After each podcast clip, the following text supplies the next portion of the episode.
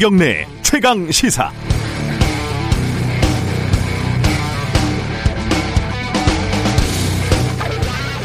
아마요 한 10년째 계속되고 있는 복잡한 영남권 신공항 정책 결정 과정을 감사원에서 한번 들여다보고 검찰이 수사라도 할라 치면은 발 뻗고 편하게 구경할 정권이 없을 겁니다. 수백 명의 공무원들이 과거 파일 지우고 난리가 날걸요. 2011년에 경제성 없다고 결론이 난 걸 2012년 대선에서 너도 나도 하겠다고 난리를 폈고 2016년 프랑스 용유까지 해가면서 신의 한수라는 신, 김해 신공항으로 결론을 내렸는데 그 신의 한수가 정책적인 결정이 아니라 PK, TK 이런 정치공학적인 신의 한수였다는 건 누구나 다 알고 있습니다. 2018년 오고돈 시장이 가덕도 신공항을 걸고 덜컥 당선이 됐는데 민주당 입장에서는 이번 선거에서 이걸 다시 안 하면은 이번 선거는 해보나 마나 이렇게 생각을 할 겁니다. 2019년에 총리실 산하의 검증위원회가 만들어지고 여기에서 김해신 공항이 안 되는 이유를 찾았을 겁니다. 오늘 발표를 보면 정확하게 알 수 있겠죠. 하지만 여든 야든 아무도 이걸 적극적으로 문제 삼지 않을 겁니다. TK에서 반발할 수도 있겠지만 지금 뭐 그게 중요한 게 아니니까요. 선거잖아요. 여야의 이심 전심은 뭐 주식 양도세 확대를 연기할 때와 같은 이유겠죠. 선거니까요. 이해는 됩니다. 선거라는 게 또 그런 구석이 있는 거니까요. 그런데 한 나라의 중요한 정책이라는 걸 선거 때만 되면 이렇게 춤추듯이 이렇게 왔다 갔다 하게 만드는 게 맞는 건가요? 어, 명분이라도 좀 갖추면 보기가 덜 민망할 텐데 말이죠. 선거를 코앞에 두고 참 부질없는 푸념이었습니다. 11월 17일 화요일 김경래 최강 시사 시작합니다.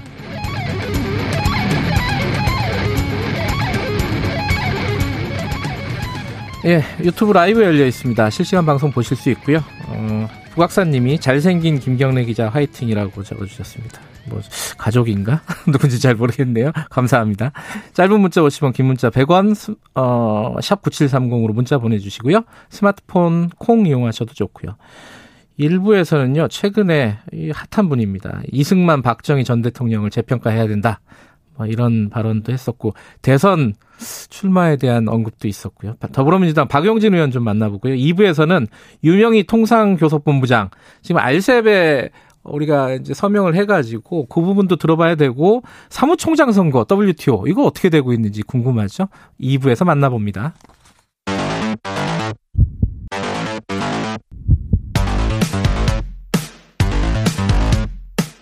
오늘 아침 가장 뜨거운 뉴스 뉴스 unboxing. 네, 뉴스 unboxing 민동기 기자 나와 있습니다. 안녕하세요. 안녕하십니까. 한겨레 신문 하어영 기자 나와 있습니다. 안녕하세요. 네, 안녕하세요. 어, 지금 코로나 관련된 얘기는 3부에서 어, 김호란 교수님이 예정이 돼 있는데 좀 정리 좀 하고 가죠. 이거 워낙 좀 사태가 심각한 것 같아가지고요. 일단은 지금 어, 우리나라 상황은 뭐 수도권 1.5단계로 올라갈 것 같죠 오늘 그죠 지금 분위기를 보면은 그러니까 정세균 국무총리가 오늘 중앙 재난안전대책본부 회의를 가지는데요. 예. 이 회의에서 수도권과 강원 지역에 1.5단계 상향 방침을 논의한 다음에 확정안을 발표할 계획이다. 음. 언론 보도가 이렇게 나오고 있습니다. 지금 뭐 하루에 200명 지금 사흘째 지금 나오고 있는 거죠? 네, 그러니까 넘게. 지난 일주일 하루 평균을 보면요. 수도권 확진자만 99.4명입니다. 일주일 그래서 평균이요. 예, 예, 예. 그래서 1.5단계 상향 기준 100명에 근접했고요. 네. 실제로 강원도는 어, 기준을 넘긴 상태여서 수도권과 강원 같은 경우에는 19일 0시부터 시행하는 방안, 그러니까 하루 정도 말미를 두고요. 네. 19일 0시부터 1.5단계 격상할 것으로 그렇게 보입니다. 네, 헷갈려서 그러는데 1.5단계가 되면 뭐가 제일 달라지는 거죠? 그 딱 피부로 와닿는 게? 1.5단계가 정확하게 규정을 하면 지역적 유행이 시작되는 초기 단계거든요. 네. 그러니까 노래 연습장 있잖아요. 네. 그리고 실내 스탠딩 공연장, 식당, 카페 등의 이용 인원이 4제곱미터당 한 명으로 제한을 해야 됩니다. 4제곱미터면 2m, 2m 아닙니까? 그렇죠. 그렇죠? 2m, 네. 2m니까 좀 거리두기가 굉장히 좀 지금보다는 강화된다는 거고요. 네. 그리고 유흥시설에서 춤추기, 좌석간 이동이 금지가 되고요. 종교 활동 있지 않습니까? 네. 정규 예배와 미사 법회 등 좌석수를 30% 안으로 제한을 해야 됩니다. 모임과 식사는 당연히 금지가 됩니다. 지금 뭐 야구 포스트 시즌 네. 하고 있는데 그 관중 수도 어, 확 제한을 하는 거죠. 30%인가요? 30%로 제한을 네. 해야 됩니다. 아, 여러 가지로 이제 우리 생활에 어, 피부에 닿는 부분들이 많이 있는데 학교 수도 뭐 재량에 맡기긴 하지만은 네. 그래도 제한할 수 있게끔 하고 그죠? 3분의 2 정도로 예. 예. 이 지금 이제 정경 총장이 어제 브리핑을 했는데 하루에 400명 나올 수도 있다. 이 얘기는 무슨 얘기입니까? 그러니까 어, 사회적 거리두기를 강화하거나 사람과 접촉을 줄이지 않으면 그렇게 된다는 얘기인데요. 네. 2주에서 4주 후에 하루 300에서 400명 정도 코로나 확진자 수가 나올 수 있다고 그렇게 얘기했는데요. 그러니까 이거는 어느 정도냐면 지난 8월 기억하실지 모르겠는데 그때 휴가철에 아, 8.15 그때 집회 있었고 있대요. 예, 예. 네. 그때 수도권 중심으로 확진자가 급증한 그 상태를 예고하는 것. 아, 그것 그래요? 이상을 예고하는 것으로 보입니다. 그러니까 지금 어쨌든 이 커브를 꺾지 못하면은 그렇죠.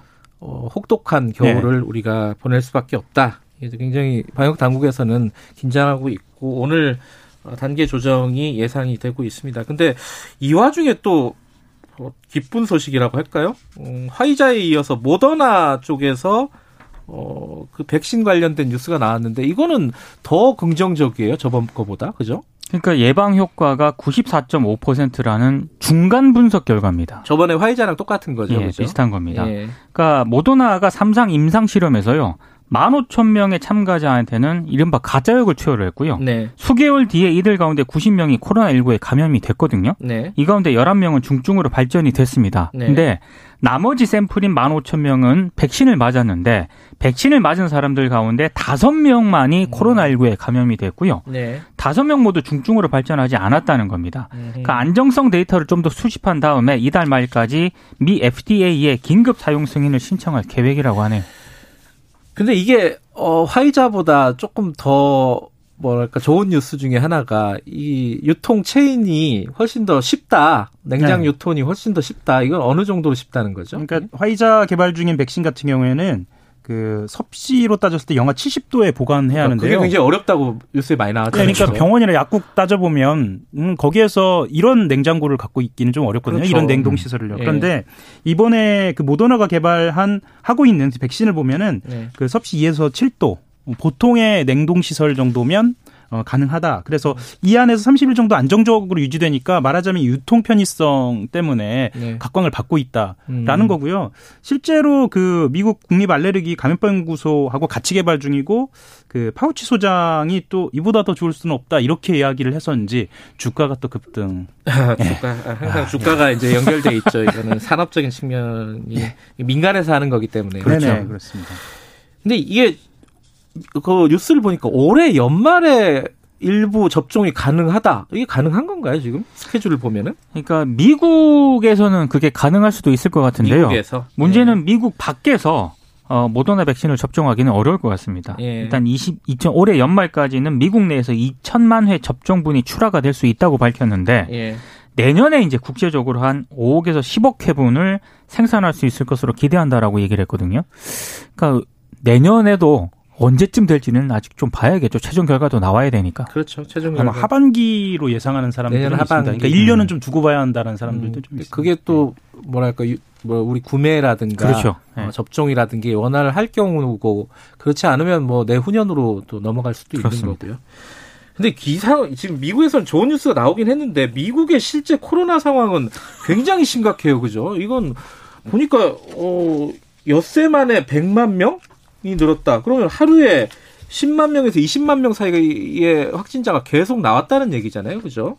이게 네. 상황이 어떻습니까, 지금? 어, 지금 보면은 그 누적 환자는 1,100만 명 넘었는데요. 1,100만 명. 예, 예. 100만 명 내는데 엿새밖에 걸리지 않았거든요. 네. 그래서 지금 같은 경우에는 비상 대책을 세워야 함에도 불구하고 예. 트럼프 대통령이 실제로는 선거 불복에만 몰두하고 있어서 모든 여론이 보수적인 여론까지 이래서는 안 된다라는 분위기입니다. 예. 그리고 특히나 이조 어, 바이든 당선인 같은 경우에는 정부의 관련 정보를 공유받지도 못하고 있는 상태라고 해서요. 약간 지금 뭐랄까 공백기가 생겨버린 거예요 방역에. 그렇죠? 예. 그 와중에 어, 트럼프 대통령은 이 모더나 개발과 관련돼서 자기 임기 중에 이게 개발됐다고 강조하고 있는 그런 상황입니다. 아, 진짜 이게 남의 나라 얘기지만 이게 정상적인 상황이 아니에요, 그죠? 그러니까 인수위에서도 뭐 이렇게 인수를 못하게 하고 네. 있고 아무것도 못하게 하고 있으니까요. 예. 네. 근데 실제로 이게 웃기가 좀 힘든 게요. 이 개발 자체가 우리의 건강하고도 관련돼 있기 그렇죠. 때문에 네. 네. 좀 심각하다고 받아들여져야겠죠. 네. 그러니까 뭐 지금 자기가 선거에서 진 게 아니다라는 식의 계속 얘기를 하고 있는 상황에서 예. 이 적극적으로 협조를 안 하면은 이 백신 개발도 혹시나 차질 그렇죠. 같은 것들이 뭐 정책 그 행정적인 측면에서 그렇죠. 빚어지지 않을까 이런 걱정도 들고요. 참 미국이라는 나라가 신기합니다, 진짜. 이런 시스템이라는 이 정도 시스템밖에 안 된다는 게. 에, 우리나라 얘기 좀 해보죠. 그 어제 제일 큰 뉴스 경제 뉴스 중에 하나는 대한항공하고 아시아나하고 인수 뭐 그거는 저기 뭐 원래부터 나왔던 얘기긴 한데 공식적으로 발표가 된 거죠. 먼저 간단하게 좀 얘기를 해주시죠, 하영 기자. 예, 그 정부와 산업은행이 그 대한항공의 아시아나항공 인수를 공식화했고요. 예. 예. 그리고 한진칼과 대한항공도 이사회를 열어서 아시아나항공 인수를 결의를 했습니다. 네. 따져 보면 국내 1, 2위 항공사 통합 해서요. 예. 그 글로벌 톱 10 수준의 초대형 항공사가 탄생을 한 겁니다. 예. 그리고 1국가 1국적 항공사 체제가 열렸고 세계 7위 수준이라고 합니다. 좀 엄청나죠. 예. 이제 이걸 mega carrier라고도 하는데요. 예. 그런데 어, 지금 이 합병이, 인수 합병이 여러 가지로 과제는 좀 남아 있다. 뭐 몇 가지 이제 짚을 지점이 있는 것 같은데 어떤 것들이 있습니까? 그러니까 지금 항공 산업이 불황이지 않습니까? 예. 여기 이제 혈세를 투입하는 게 온당한 것인가? 이런 8천억 정도 들어간다면서요? 그렇습니다. 예. 그리고 지금 대한항공 부채가 23조 원이고 아시아나항공 부채가 12조 원이거든요. 예. 여러 가지 논란이 좀 제기되는 대목이고요. 예, 대마불사 뭐 이런 얘기들 나오는 거죠. 그렇죠. 그렇죠? 재벌 특혜라는 얘기도 나오고 있고요. 예. 그리고 한진그룹 경영권 진 분쟁 중이잖아요. 예. 여기에 지금 조은태 회장과 대립해온 행동주의 사모펀드 KCGI가 법적 대응 방침을 밝혔거든요. 네. 그러니까 지금 어찌됐든 악명 높은 재벌 회사 다 기억하시겠지만 조현아 전 부사장 사태. 네, 뭐, 저, 뭐, 다, 다 비슷해요. 다 비슷합니다. 네, 네. 이런 회사의 경영권 분쟁에 국책은행이 끼어드는 것이 온당하냐 이런 비판도 나오고 있고요. 네. 그리고 지금 공정위 같은 경우에 기업 결합 심사를 해야 되거든요. 네. 근데 지금 국내선 기준으로 대한항공하고 아시아나항공이 각각 22.9%하고 19.3%를 점유하고 있고요. 자회사가 또 있지 않습니까? 네. 뭐 진에어라든가 에어부산, 에어서울 여기까지 합치면은 점유율이 66%까지 높아지는데 네. 공정위가 어떤 심사 결과를 내놓냐에 따라서 좀 다른 결과가 양상이 좀 벌어질 수도 있습니다. 또 하나가 어 노조는 이게 반대할 수밖에 없는 일이잖아요. 왜냐하면 구조조정이 우려되기 그렇죠. 때문에 이 부분도 넘어야 될 산 아니겠습니까, 그죠?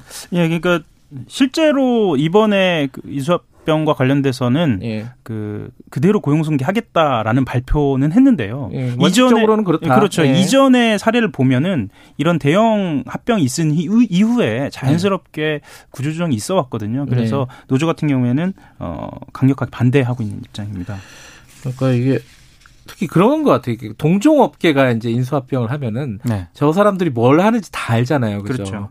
그러니까 중복되는 인력 같은 것들을 굉장히 좀 냉정하고 가혹하게 조정할 가능성이 좀 있다. 아는 놈이 더 무섭다 그러잖아요. 원래. 정부 얘기는 신규 노선 개척해서 예. 여유 인력 여기에다 배치하겠다라는 건데 예. 지금 코로나19 때문에 항공업계가 불황인데 이게 신규 노선이 개척이 되겠느냐라는 얘기가 나오는 거죠. 그렇죠. 노동자들 입장에서는 걱정이 될 수밖에 없는 상황이고요. 이 부분을 설득을 해내야 되는 거죠. 그렇죠. 그렇죠? 인사병 예. 과정에서. 어, 또 하나 뉴스가 김해 신공항 얘기인데 이건 오늘 발표를 한다는 거죠, 그죠? 그러니까 오늘 타당성 검증 결과를 발표한다는 겁니다. 네. 김해 신공항 검증위원회가 그동안 이제 쭉 조사를 해왔다가요. 이미 근데 결론은 다 보도되지 않았어요? 언론을 그죠? 통해서 다 보도가 됐습니다. 네. 김해 신공항 추진이 어렵다 이런 취지의 결론이 나온다는 건데 네. 어, 검증위가 지난해 12월부터 4개 분야 를 검증을 했거든요. 네. 안전, 소음, 환경, 시설 이 네 개 분야의 검증 결과가 오늘 발표가 된다는 거고요. 네. 특히 이제 어, 주변에 산을 깎아야 됩니다. 음. 김해 신공항 건설을 하려면. 그러니까 그 전에 그걸 몰랐냐 이거예요. 그렇죠. 그래서 그걸 법제처에 유권 해석을 의뢰를 했는데 네. 법제처가 그러면은 그 지자체랑 협의를 해야 된다라고 네. 해석을 한 걸 이걸 이제 받아들인 쪽으로 입장을 정한 거죠.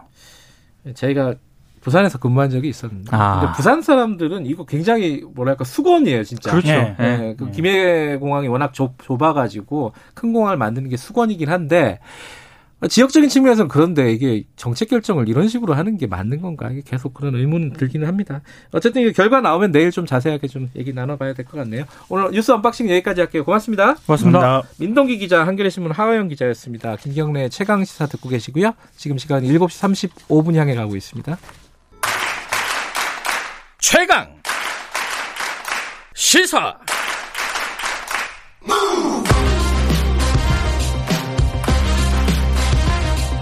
지금 여러분께서는 김경래 기자의 최강 시사를 듣고 계십니다.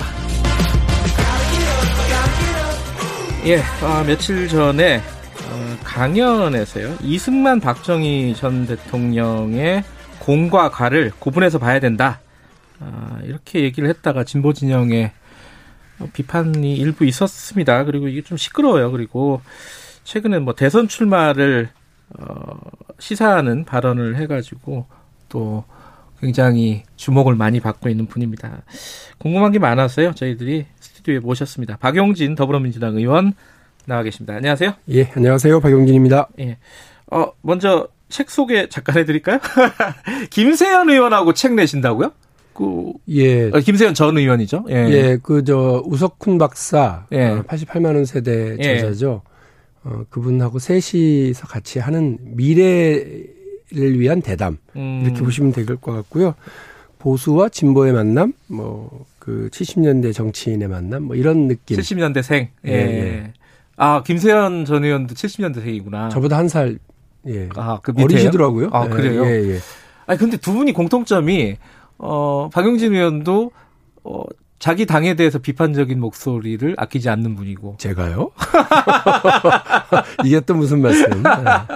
김세현 의원도, 어, 전 의원도 이렇게 사실 탈당, 아니, 탈당이란다 출마 안 하고 뭐 이러면서 굉장히 당에 쓴소리를 했단 말이죠. 두 분이 약간 공통점이 있네요. 약간 비판적인. 공통점보다는 예. 사실은 완전히 다른, 결이 다른 정치. 그래요? 인생을 살아온 사람들이에요. 어떻든가요? 그 저는 사실 흑수저까지는 아니지만 네. 되게 어려운 집안의 아. 막둥인데 어 김세현 의원님은 어쨌든 꽤 기업가 출신 예, 아버지죠. 예, 네. 집안이 넉넉한 네. 분이고 또 어쨌든 그분이 상당히 뭐 보수 정당에서의 정치를 하신 분이긴 한데 네. 음, 이렇게 상당히 이렇게 선비 느낌이 나는. 아, 그렇죠. 약간 예, 이미지가. 예, 그렇습니다. 예. 그리고 아주. 그런데 그 하시는 말씀은 뭐 이렇게 다 이렇게 내부적으로 힘이 있고 뼈가 있는 얘기들 음. 많이 하시고요. 그래서 그런 이러저러한 성장의 차이 그리고 뭐 활동하는 공간의 차이가 있습니다만 그래도 그 뭐 보수적인 정치인이 생각했고 가다듬었던 얘기들을 음. 들어봤고요. 어, 의견이 같은 것도 있고 다른 것도 당연히 있고요. 그래요. 네, 그래서 어. 이제 앞으로 토론을 더 넓혀 나가거나 합의를 만들어 나가야 될 일이 많겠다 음. 이런 생각도 했어요. 우석훈 박사가 페이스북에 그렇게 썼더라고요. 참 아슬아슬했다.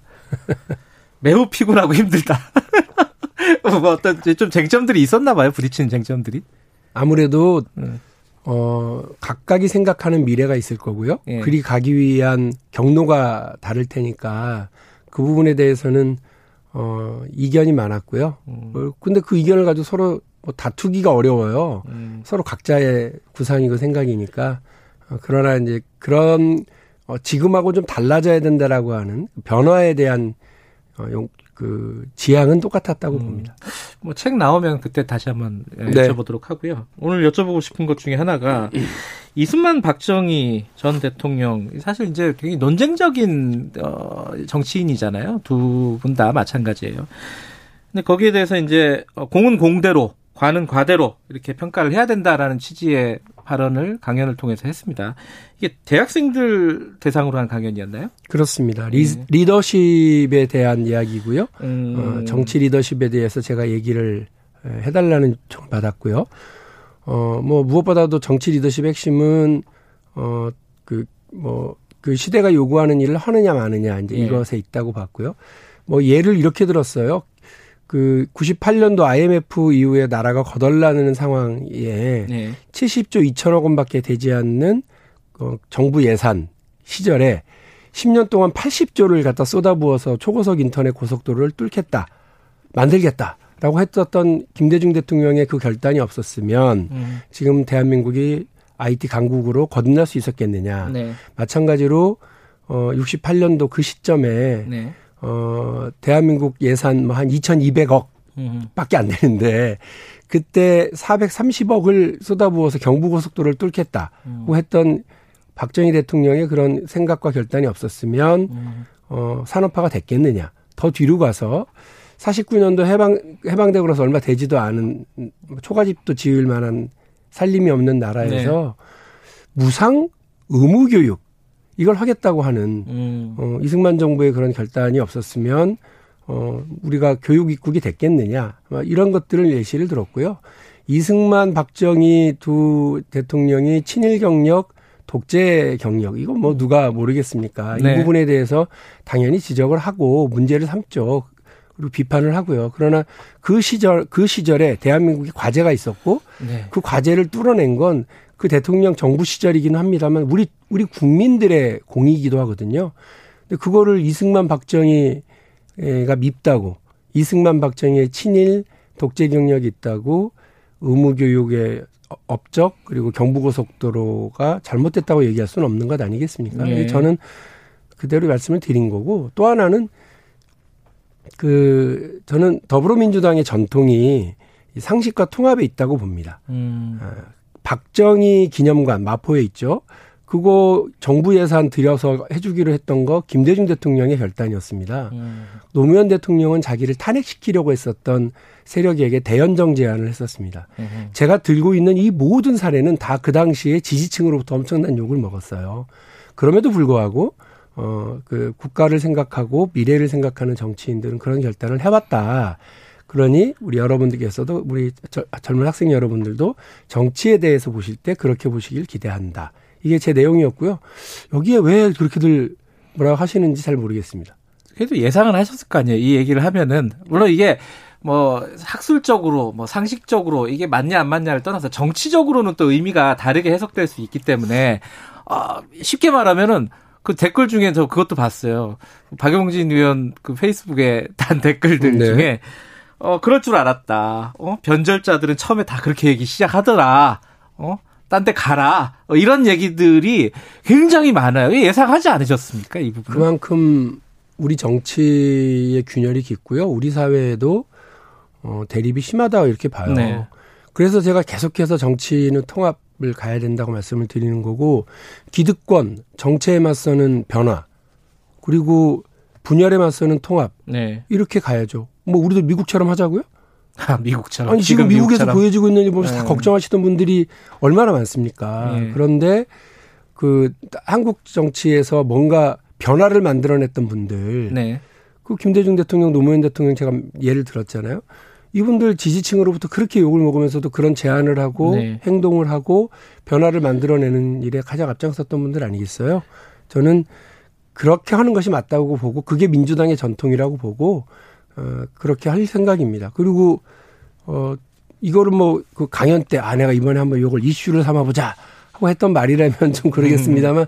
이 얘기는 제가 몇 년 전부터 해오던 얘기예요. 예. 요 얘기 하나만 더 여쭤볼게요. 이, 이렇게 질문하는 사람들이 꽤 있습니다. 그러니까 어떻게 대답하실지가 궁금해서요. 이게, 그러니까, 어, 화합하고 통합하는 거 좋은데, 그들이 먼저 진심으로 반성을 해야지 그 다음에 화합하고 통합하는 거 아니냐. 그러니까 뭐 예를 들어 적폐청산이나 이런 거 얘기할 때 항상 나오는 어떤 딜레마잖아요. 뭐 그러기도 하고 예컨대 공과과를 보는 건 좋은데 예를 들어 뭐, 뭐 좀 극단적으로 얘기하면 히틀러도 그럼 공과과를 봐야 되는 거냐? 뭐 이런 식의 질문들이 있지 않아요? 뭐라고 대답하시겠어요? 이제 너무 많이 나가는 경우인 거죠. 뭐, 예. 저도 댓글에서 그런 예. 거 봤던 것 같아요. 그렇죠. 입도 히로부미도 뭐 어쩌고 저쩌고. 근데 지나치신 어, 예. 우려들이시고요. 그러니까 정치인의 태도와 자세이고 음. 또뭐 어쨌든 국회의원이든 대통령이든 국가 지도자가 가져야 될 어, 태도에 대해서 말씀을 드린 거고 그럼에도 불구하고 그 공과 가를 나눈다고 하는 건 그 과에 대해서는 정말 엄정한 뭐 처벌을 비롯해서 음. 또 그에 대한 책임을 묻고 그리고 기록에 남기고 하겠다는 얘기인 거예요. 음. 그 공이라고 하는 것에 대해서도 그것이 그 개인의 뭐 것인지 아니면 그, 시, 그 시절에 국민 정, 전체, 대한민국 공동체의 네. 것인지 이것도 정확하게 해야죠. 네. 저는 그런 의미에서 어, 저, 어쨌든 뭐 보수 진영 혹은 보수 어, 측의 인사들에 대해서 그 서로 이렇게 그 넘나들 수 있는 지점들은 있을 거다. 음. 그리고 그렇게 해야 국민들께서 통합적으로 가고 마음 편하게 바라보시는 지점이 있을 거라고 생각하고요. 에너지가 그렇게 해야 에너지와 열정이 모이겠죠. 뭐 삼성에 대해서 누구보다 비판적이시지만은 조문에 가셨죠. 그 네. 이건희 예, 회장에 예, 조문에 가셨죠. 뭐 그런 뭐 차원인 것 같은데 일부에서는 근데 이게 우클릭 아니냐. 어, 균형 감각이 아니라 우클릭이다. 이게 어 최민희 더불어민주당 전 의원 네. 그 얘기했어요. 변화의 속도가 약간 뼈가 있는 말인데 김문수 전 지사보다 훨씬 빠르다. 이 우클릭이라는 말에 대해서는 어떻게 생각하십니까? 최민희 전 의원은 저에 대한 애정이 크실 거라고 생각을 해요. 네. 그래서 그렇게 얘기를 하셨겠죠. 손흥민이 왼발 쓰는 선수예요 원래. 아 그런가요? 예. 음. 그래서 레, 프트를 주로 이제 맡기도 음. 하고 그러는데 그 손흥민 선수가 그래서 왼쪽만 돌파하던가요? 음. 어, 그러니까 축구에서는 골을 넣어야 되고요. 정치에서는 성과를 내야 되고요. 음. 그 성과라고 하는 건 어, 국민의 삶의 변화죠. 발전이죠. 네. 그걸 만들어내는 정치적 골을 넣기 위해서는 운동장 넓게 써야죠. 네. 중원도 돌파하고 좌우 윙을 다 돌파할 수 있어야 되고요. 또 더 특이한 건 손흥민 선수가 양발을 닿습니다.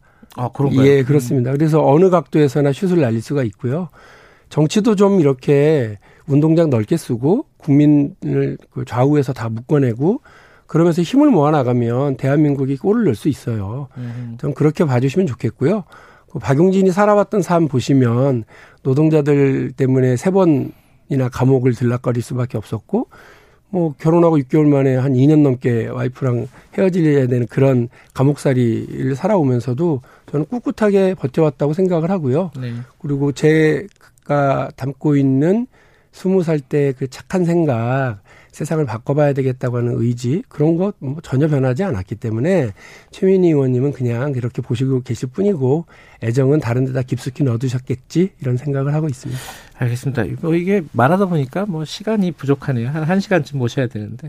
대권 조정 관련해 가지고요. 어, 진지하게 고민 중이라는 얘기를 하셨잖아요. 근데 어, 조금 빠른 거 아닌가라는 생각도 들고 지금 이게 시기상으로 지금 한 1년 넘게 남았잖아요. 어, 그런 생각도 언뜻 들기도 하고 음. 어, 구체적으로 지금 진행이 되시는 겁니까? 아니면 고민만 하고 계시는 겁니까?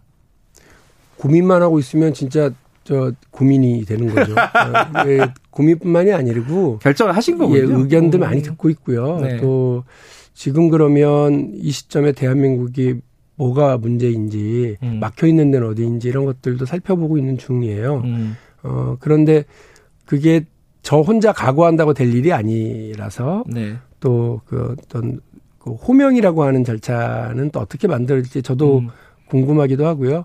다만 박용진 살아온 걸 가만 저도 생각해 보니까 어, 다 제가 손들고 자임했더라고요. 네. 어, 고등학교 때 학생회장 나갔을 때도, 대학교 때 총학생회장 아, 나갔을 아, 때도 누가 등 떠밀어서가 아니고, 어, 아, 이건 내가 해야 되겠구나 하는 생각을 네. 했었으면 하는 거였으니까, 지금도 저는 대한민국이, 어, 국민적 열정과 에너지, 네. 정말 두근두근, 들썩들썩 음. 하는 그런 혁신의 에너지들 모아내면, 진짜 멋있는 나라로 더 발돋움해 갈 거라고 보거든요. 음. 어, 그런 타이밍이 와 있다고 봐요. 그런데 좀 낡고 지쳐 있고 이게 되겠어라고 하는 자포자기 이런 느낌도 있어서 어 적어도 젊은 제, 제가 그리고 또 뭐 기득권 주류 질서에 이렇게 좀 자유로운 제가 할 수 있는 역할이 있지 않겠나 음. 어, 그런 새로운 패러다임을 구축하는데 기여를 해보고 싶은 근데 거죠. 서울시장을 건너뛰고 뭐 건너뛴다는 표현은 뭐 보는 사람 입장이니까 제가 무슨 그런 선택 권한이 있다고? 그러니까 대선으로 바로 얘기를 하시는 게 특별한 이유가 있으신가요? 아니요, 뭐 그렇지는 않아요. 그래서 음. 저는 그거를 국회의원 했으니까 한 삼성까지 하고 음. 삼성까지 했으니까 장관 한 번 하고 음. 그리고 났으니까 뭐 그 광역 시도지사 나가보고 네. 이건 어디서 만든 교과서인지 잘 모르겠어요. 음. 그러니까 저는 그 국가 공동체 전체의 변화와 발전에 대해서 고민하는 사람들이 있을 거고 또 우리 지역 내 동네에 대해서 고민하는 분들이 있거든요. 역할이 다르지 다 소중한 역할들이거든요. 그래서 뭐 국회의원 그러니까 시, 시도의원들, 네. 광역의원, 기초의원들은 국회의원의 부하인 양 잘못 알고 계시는 분들도 계시는데 전혀 그렇지 않고요. 어, 각각 국민들을 위해서 소중한 역할들 하시는 분인 것처럼 제가 뭐 이걸 건너뛴다 이런 거는 뭐 안 맞는 말씀인 것 같고 네. 그냥 박용진 네 고민은 어디 있어? 너는 음. 뭘 잘해? 이거를 어, 고민하고 묻는 것이 맞죠 스스로에게. 그 지금까지 뭐 나왔던 대답을 좀 듣고 싶네요. 그 대선에 출마를 하신다면 좀뭐 뭐가 장점이시고 어떤 걸 다르게 하고 싶다. 어떤 박용진은 뭐가 다르다 이런 게 있을 거 아닙니까? 저는 무엇보다도 민생 제일주의에 실력이 있는 사람 이어야 음. 된다고 봐요. 그 굳이 제가 아니더라도 어뭐 그 정치라고 하는 건 동서고금을 막론하고 먹고 사는 문제를 잘 해결하는 게 제일 핵심이거든요. 어 근데 그거를 그래서 제일 중요한 건 경제에 강하냐 이게 음. 핵심이라고 봅니다. 그래서 젊고 개혁적이고 기득권으로부터 어, 자유롭고 네. 어, 그래서 새로운 시도를 할 수 있고 기득권에 편입되어 있으면 그런 걸 못 하거든요. 그래서 그런 면에서 그러면서 이제 경제에 강한 그런 젊은 정치인이 어, 필요하다고 봅니다. 여기서 경제에 강하다고 하는 게 내가 경제 전문가다. 이거는 아니지만 경제 문제에 관심 많고 거기에 집중하려고 그러고 또 경제 우리 경제가 가장 문제가 되고 있는 어 부의 편중, 불평등 이 문제를 어떻게 극복하려고 하느냐. 그래서 저는 그렇게 가야 된다고 봐요. 앞으로 정치가 열어나갈 새 시대는 세습 재벌의 시대에서 그 혁신 창업가의 시대로 열어가야 된다고 봅니다. 음. 그래서 1세대들 창업 1세대들이 우리 어 기업 순위 뭐 네. 10위 안에 반 이상 차지하고 그렇게 해야죠. 네. 근데 지금 20위 정도의 시가총액 20위 정도의 기업들이 지금 몇 개가 창업 1세대들이 하고 네. 있는 IT 중심으로 하는 그런 기업들이 들어와 있고요. 한국 경제 가능성 어 거의 있다고 보고 그래서 뭐 혁신 창업의 시대가 열려나가는 게 낫다고 봅니다. 재벌 세습이 아니라 혁신 창업이다. 예, 여기까지 듣죠. 고맙습니다. 네, 감사합니다. 더불어민주당 박용진 의원이었습니다. 1분 여기까지고요. 잠시 후 2부에서 8시에 돌아옵니다.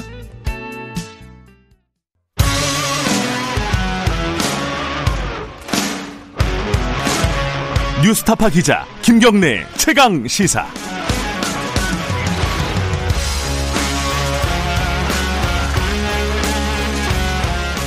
예, 김경래 최강시사 2부 시작하겠습니다. 어, 우리나라를 포함해서 15개 나라가 참여하는 세계 최대 규모의 FTA. 뭐 뉴스에서 많이 들으셨을 겁니다. RCEP. 좀 어려운데. 이 영어로 RCEP인데 이게 영내 포괄적 경제 동반자 협정. 한글로 하니까 더 어렵네요. 이게 여기에 우리나라가 서명을 했습니다. 8년 만에 최종 결실을 봤다고 하고요. 어, 이게 의미가 뭔지 이런 부분들을 조금 더 자세히 한번 들어볼게요. 그리고 뭐 WTO 선거는 어떻게 되는지 그것도 여쭤봐야 되고요. 자, 산업통상자원부 유명희 통상 통상교섭본부장 모셨습니다. 안녕하세요. 안녕하세요. 축하드릴 일인 거죠, 일단은. 그죠? 아, R7 굉장히 큰 성과입니다. 세계 최대의 음, 메가 FTA입니다. 마이크를 조금 앞으로. 예. 예. 어, 그 제가 대통령하고 문재인 대통령하고 옆에 이제 앉으셔가지고 어, 서명하는 그 화면을 뉴스에서 봤는데 예. 굉장히 기분 좋은 얼굴로 앉아 계시더라고요. 아 저만 그랬던 게 아니라 네. 참가했던 15개국 모두가 어, 정상들 그 옆에 음. 서명하는 장관들 어, 다 같이 이렇게 미소를 짓고 음. 어, 그렇게 바라봤던 그러한 그 서명식이었습니다. 이게 8년이 걸렸다 그러는데 예. 뭔가 우여곡절이 좀 있었던 겁니까? 아 이게 8년 걸릴 수밖에 없. 없었던 게 예. 15개국이 그러니까 예. 아세안 10개국과 호주, 뉴질랜드 그다음에 그 중국, 일본 그리고 이제 우리나라 이렇게 예. 15개국이 참가하는 협상인데 이렇게 이름을 들어보시면 알겠지만 선진국 뭐 호주, 음. 뉴질랜드 같은 나라부터 최빈개도국, 어, 캄보디아, 라오스, 미얀마까지 음. 정말 다양한 발전 단계에 있는 국가들이 어, 들어가 있고 실제 규모로도 인구 면에서나 어, GDP 면에서 세계 음. 30%를 차지하는 최대의 FTA 때문에 이렇게 긴 시간을 통해서 조정을 할 수밖에 없는 과정이었습니다. 음. 실제 협정문이 15,000페이지에 달합니다. 아이고. 그러니까 그런 거를 다 통일시키고 예. 어, 규범을 같이 개선해가는 과정이었기 때문에 오래 걸릴 수밖에 없고 또 오래 걸리는 만큼 어, 분명히 의미가 있고 보람이 음. 있는 그러한 협정이라고 할 수 있습니다. 그러니까 이게 아까 말씀하신 선진국부터 개발도상국까지 막 다 묶여 네. 있으면은 네. 이해관계가 다 다르잖아요. 이거를 공통분모를 찾아내는 게 만만치가 않았을 텐데요. 그죠? 예, 그렇지만 그거를 8년에 걸쳐 갖고서 다 공통분모를 찾고서 음. 시장을 추가로 개방하고 어, 뿐만 아니라 뭐 지적재산권, 전자상거래든 새로운 규범을 도입하고 음. 그리고 절차들도 다 개선을 하였습니다. 네. 그러다 보니까 어, 이 의라고 하면은 이러한 그 과정을 통해서 지금 요새 코로나 이후에 각 국가가 무역 장벽을 더 쌓고 있는 이런 보호무역주의 네. 시대에 자유무역을 더 확산시키고 다자 간의 무역을 더 촉, 협력을 촉진하는 어, 그런 의미가 있고요. 어, 거기서 예를 들어 또 주요 멤버인 그 아세안 국가는 굉장히 젊고 역동적인 시장인데 음. 우리 기업에게 새로운 기회를 창출하면서 우리의 신남방 정책도 더욱 가속화하는 음. 그러한 의미가 있습니다. 구체적으로는 어 이제 우리 기업들이라든가 예. 이쪽에 수출이 용이해지는 겁니까? 이게 뭐 그러니까 한마디로 그렇습니다. 쉽게 얘기하면은 두 가지 점에서 이제 수출이 예. 용이해진다고 볼 수 있는데 첫 번째는 관세가 내려갑니다. 예를 들어 주력 전통 이제 주력 상품인 뭐 자동차, 철강, 석유화학 예. 이런 거에 뭐 많게는 한 40%까지 관세가 붙던 것도 있었고 뭐 한 5%가 붙던 것인데 이런 게 이제 0으로 관세가 내려가면서 시장이 더욱더 확대되고 두 번째는 이 15개국의 이전에는 각각의 FTA가 있는 국가들이 그렇죠. 많아서 예. 규정도 수출하려면 하나하나 다 봐야 됩니다. 아. 맞춰야 될 거를 서류도 다 봐야 되고요. 예. 근데 이게 하나의 양식으로 통일됐기 때문에 음흠. 이제는 훨씬 더 중소기업들도 편하게 음. 활용할 수 있다는 점에서 음 우리 기업들의 수출 기회가 더욱더 확대될 것으로 보고 있습니다. 아마 어 관계 부처에서 기대 효과라든가 이런 거 분석하셨을 것 같은데 어느 정도 효과가 있을 거라고 예상을 하십니까? 일단 그걸 숫자로 말씀을 드리기보다 예. 어, 제가 말씀드린 그 전통 그 제조업 네. 측면에서 네. 자동차, 철강, 석유화학 등의 수출이 느는 것 외에도 우리 중소기업들 상품도 많이 받습니다. 그래서 음. 생활 소비재라든지 섬유, 기계 부품 이러한 부분도 관세가 내려감으로써 시장이 확대되는 효과가 있고 어 그리고 뿐만 아니라 우리 최근에 그 코로나 이후에 네. 유망박 그 그 유망한 품목으로 떠오르는 의료 위생 용품 음. 이런 부분들도 어 관세가 내려감으로써 음. 수출이 더욱더 확대될 것으로 그렇게 예상하고 있습니다. 근데 이제 이게 이제 말하자면은 어한 양자 간의 FTA가 아니라 여러 나라들이 동시에 맺는 FTA다 네. 쉽게 얘기하면 그렇게 네. 볼 수도 있을 것 같은데 네. 과거에 이제 FTA 그러면은 그런 생각 부정적인 측면에서는 뭐 미국하고 FTA 할 때 뭐 쌀 문제 그죠 소고기 문제 막 이런 게 막 쟁점이 됐었잖아요. 걱정되는 분들이 분명히 있는 것 같아요. 농, 특히 농업 쪽에서는 이거 뭐 저희 동남아에서 뭐 열대과일 같은 거 막 들어오면 우리나라 과일 시장 이거 어, 농가 어 힘들어지는 거 아니냐 이런 대책들은 좀 있는 거예요.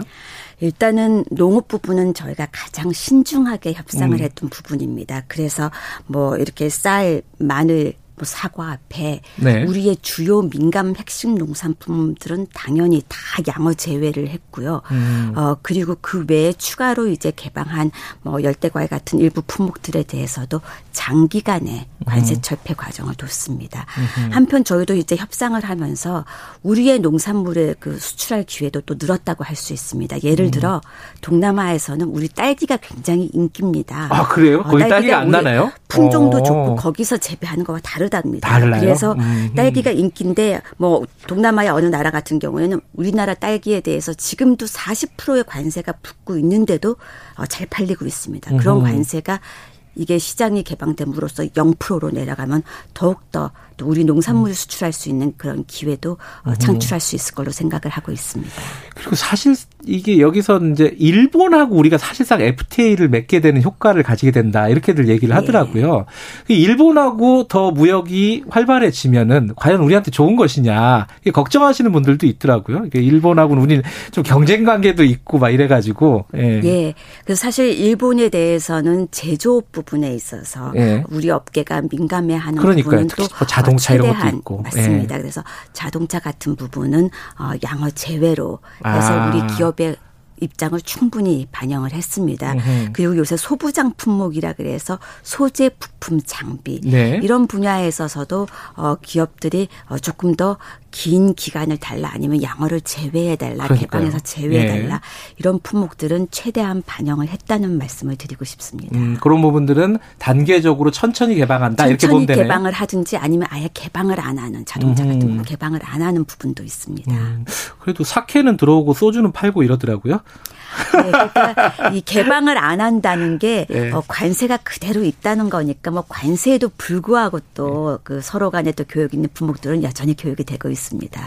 그 전체적으로 근데 좀 걱정하시는 시각 들 중에 하나가 이게 중국 주도 아니냐. 그래서 네. 결국은 그러니까 미국 주도하는 세계 시장이 있고 중국 주도하는 시장이 있는데 우리가 중국 주도하는 시장에 먼저 발을 담궜으면은 이게 좀 계산이 복잡해지는 거 아니냐. 앞으로 미국하고의 관계 설정 이런 부분들을 어떻게 해야 되는가. 이런 시각에 대해서는 어떻게 생각하십니까? 일단 중국 주도는 아닙니다. 이거는 아세안이 중심이 돼서 아세안이 주도로 이끌어온 협상입니다. 그래서 음. 그저께 저희가 협상 서명식을 할 때도 모든 나라들이 아세안 국 가나 네. 아세안이 아닌 나머지 다섯 개 참가국이나 전부 다 아세안의 역할에 대해서 평가하고 아세안의 그 주도하에 아세안 중심성을 바탕으로 한 협정이라는 것을 다 언급을 하고 평가를 했습니다. 음. 그리고 실제 협상 과정에서도 그 아세안 대표국이 인도네시아인데 그 인도네시아에서 그 담당했던 의장이 지, 난 8년간 한 사람이 계속해서 이거를 어, 이끌면서 아세안들이 어, 힘을 합쳐갖고 10개국이 이 협상이 위기에 봉착을 했을 때마다 10개국의 의견을 어, 취합해서 어, 다른 국가들과 조율하고 이런 식으로 했기 때문에 중국도 어, 하나의 협상 참여국이었고 아세안이 중심이 된 협상, 협상이었다는 것을 말씀을 드립니다. 네. 이제 그게 이제 중국이 워낙 그 시장 규모가 크고 네. 세계적으로 이제 영향력이 큰 나라로 이제 성장을 해버렸잖아요. 그래가지고 아세안이 어, 협상을 이끌었다. 이거는 약간 어, 겉으로 보이기에 그런 거고 실제로는 이게 중국 주도하는 그런 협정 아니냐 이렇게 의심 의심이 해석하는 사람들이 꽤 있더라고요.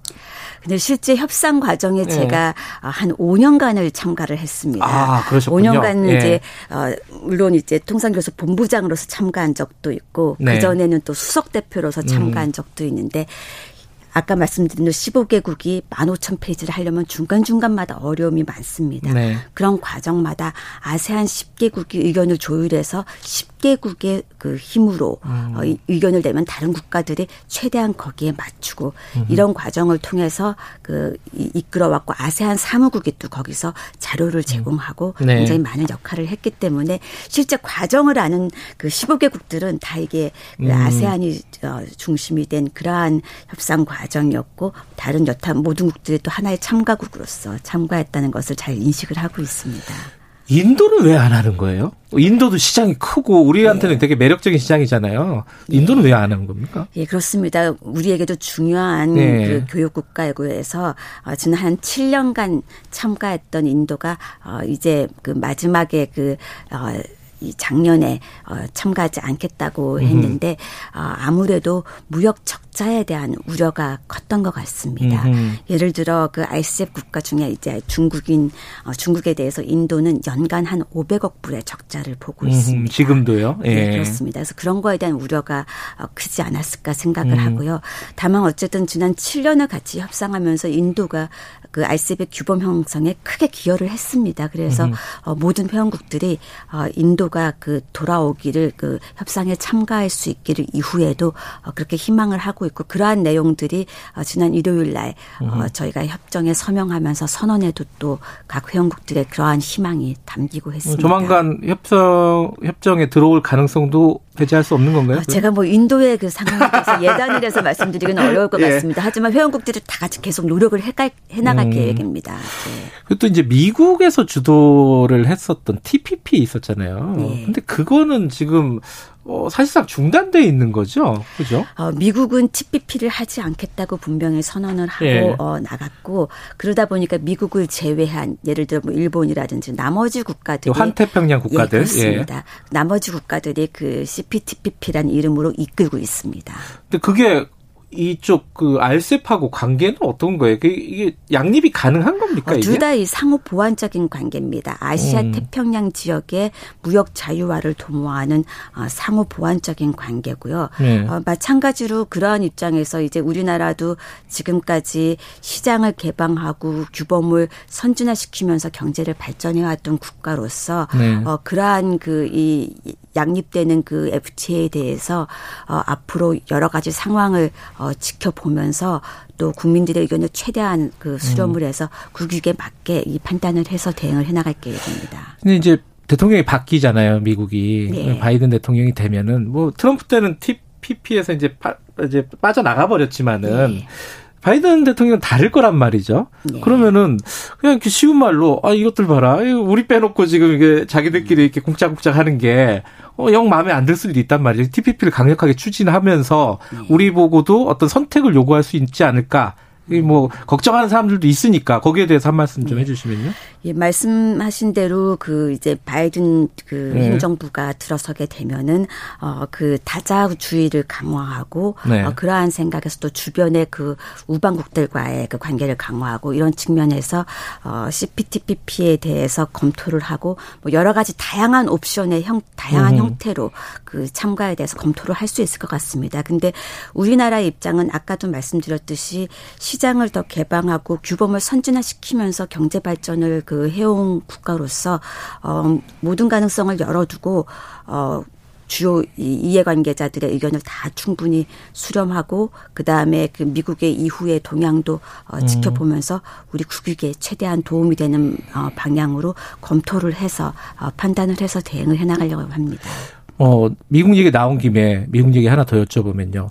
중국에 대한 미국의 정책이요. 바이든 네. 행정부가 들어서면은 어떻게 변할 것이다. 여러 가지 예측들이 있습니다. 기존은 바뀌지 않을 것이다. 뭐 이렇게 네. 얘기를 하는 쪽도 있고 그래도 협상이나 이런 부분들은 조금 살려나가지 않겠느냐.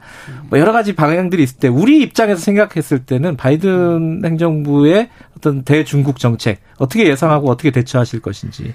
예, 그 말씀하신 대로 그 중국을 견제하는 대중 견제의 그 기본적인 기조는 어, 그대로 견지할 것으로 그렇게들 많이들 보고 네. 있습니다. 네. 어, 다만 이제 그 다자주의를 그 강조하면서 어, 주변의 그 우방국들과의 어, 공조라든지 어, 다자주의를 통해서 그런 그 접근을 해가지 않을까 이렇게 음. 생각이 되고 어, 우리 입장에서는 앞으로 이제 미중 간의 관계 동향, 어, 그 다음에 이 주변국들의 또그 대응, 그 다음에 우리의 여건 이런 거를 검토해서 무엇보다 민간이 같이 음. 지혜를 모아서 대응을 해 나갈 거고요.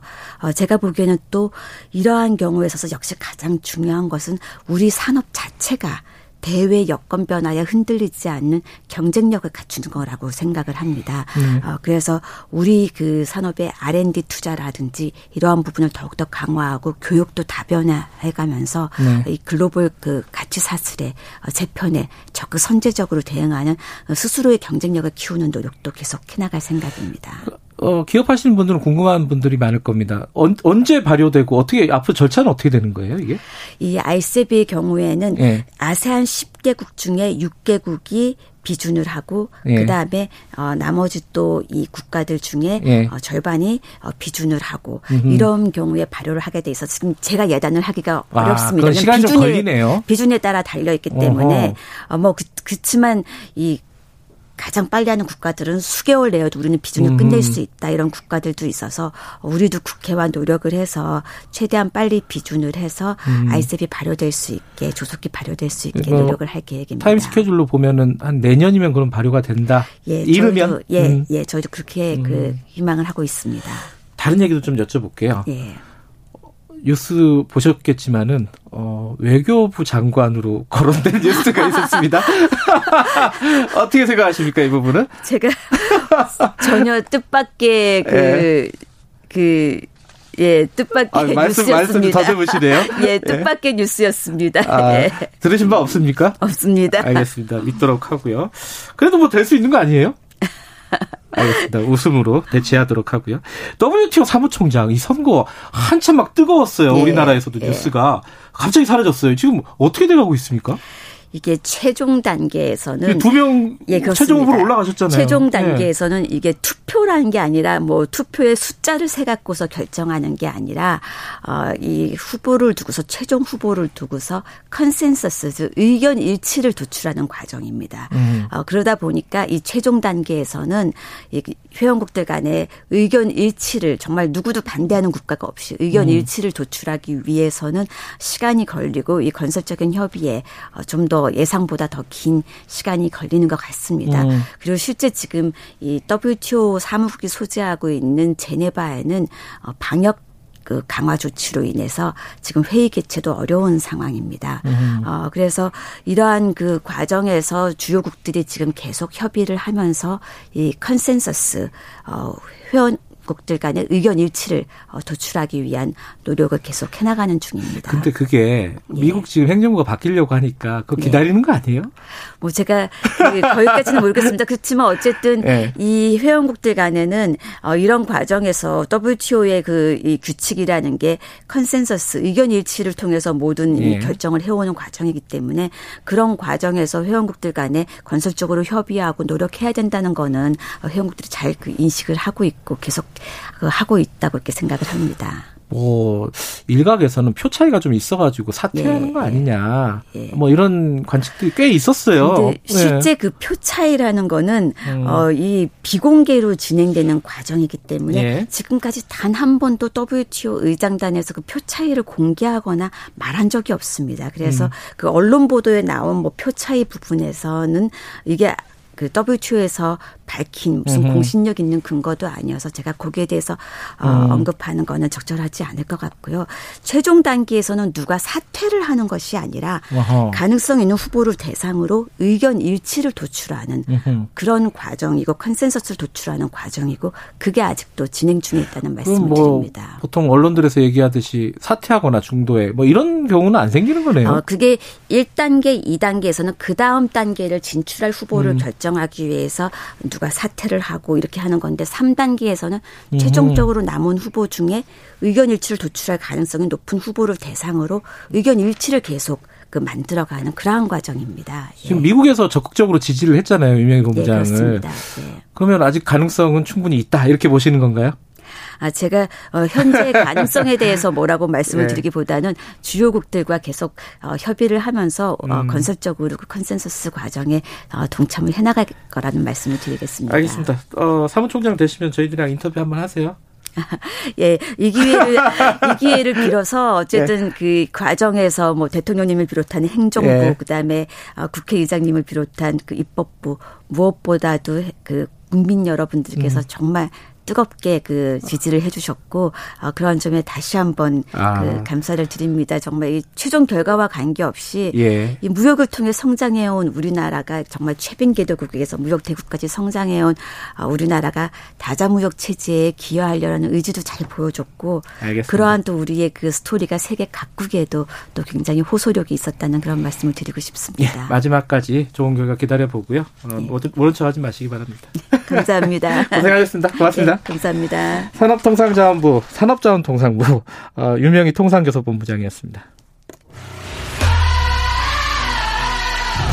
공정하고 깊이 있게 오늘 하루 이슈의 중심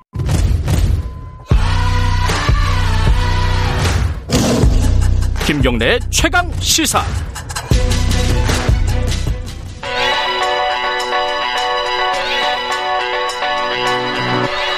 최강 시사 김수민의 눈. 네, 김수민 평론가 나와 계십니다. 안녕하세요. 네, 반갑습니다. 오늘 양정철 전 민주연구원 원장을 갖고 오셨네요. 네. 아, 이분은 좀 뭐랄까 음지에서 일하고 이러시는 분 같아요. 국정원 요원 같은 총선 후에 야인으로 돌아가겠다라고 밝혔었는데 최근에 네. 대선 주자들하고 연쇄 회동을 했다고 해서 네. 네, 준비를 해왔습니다. 이분은 어떤 사람이에요? 워낙 이렇게 공식적인 직함을 민주연구원장 말고는 잘안 맡았었잖아요. 그렇습니다. 그렇죠? 어떤 매력, 어떤 능력이 있는 네. 사람입니까? 그러니까 전략가라고 하는 것은 다들 인정하는 건데 그렇다면 음. 어떤 역량이 있는 것일까? 제가 음. 조금 취재를 해봤습니다. 네. 양 원장이 양 전 원장이 과거에 언론 노보 기자였었거든요. 네. 언론 노조에서 내는 그 매체라고 하면 이제 미디어의 미디어라고 할 수 있을 거예요. 음흠. 그래서 언론에 대한 그 체크를 늘상 해야 되는 직업인데 양 전 원장의 역량은 그 조각처럼 흩어져 있는 뉴스들을 타임테이블을 맞춰서 전체 흐름을 읽어내는데 탁월한 음, 능력이 있다. 김수민 평론가랑 비슷한 능력을 갖고 아유 고맙습니다. 그리고 이제 양전 원장이 특이한 거는 이제 86 학생운동권 출신이긴 한데 네. 졸업 이후에 한보라든지 나산, 스카이라이프 이런 기업에 또 재직을 아, 했었습니다. 그런 음. 경험들도 또 도움이 되지 않았을까 싶고 네. 어, 노무현 전 대통령 청와대에서 어, 최연소 비서관을 또 지내기도 했던 그런 음. 능력을 인정받았던 인사이기도 하죠. 문재인의 운명의 기획자 라고도 또 알려져 있죠. 예. 어찌됐든 그 이런 전략가 어, 어떤 조각조각 퍼즐 같은 뉴스를 맞추는 능력이 있다. 근데 최근에 대선 주자들하고 만났 누구 누구를 만났습니까? 이낙연 대표, 이재명 지사는 물론이고 네. 정세균 총리, 임종석 전 실장, 김경수 경남지사, 이광재, 김두관 의원, 잠재적 주자들까지 어허. 포함이 된 것으로 알려졌는데요. 예. 과거에도 이재명 지사, 김경수 지사랑 같이 사진을 찍은 회동 예, 때 기억납니다. 예. 예. 이런 행보를 뭐라고 평가를 할 수 있을까? 저는 이제 원팀을 지향하는 행보이고 횡으로 엮고 종으로 묶는다라고 표현을 음. 할수 있을 것 같아요. 이재명, 김경수 이렇게 같이 찍은 사진 그때 당시에 민주당 내에서 좀 이재명 지사를 두고 여러 가지 당원들 간의 논란이랄까 이런 게 많이 있었는데 그러니까 같은 팀이다. 예. 그렇죠. 같은 팀이다라고 하는 신호를 보여준 것이고 이낙연 대표는 당시에 총리였기 때문에 제외가 된 것 같은데 이 정당의 역사를 살펴보면 대선 주자가 되는 과정에서 당의 균열이 생깁니다. 음흠. 승자가 당권을 잡고 뭐 구주류는 몰락하고 이런 역사가 되풀이되는데 이런 반란 가능성을 없애려고 진압을 해도 또 탈당 사태라든지 또 다른 분란이 일어날 수 있거든요. 이것을 다 묶어서 가겠다. 과거의 전례를 음. 되풀이하지 않겠다. 이런 전략이라고 볼 수 있겠습니다. 지금 말씀하신 건 어, 횡으로 엮는다 이런 뜻일 것 같고 네. 아까 종으로도 묶는다 그랬는데 이건 뭐예요?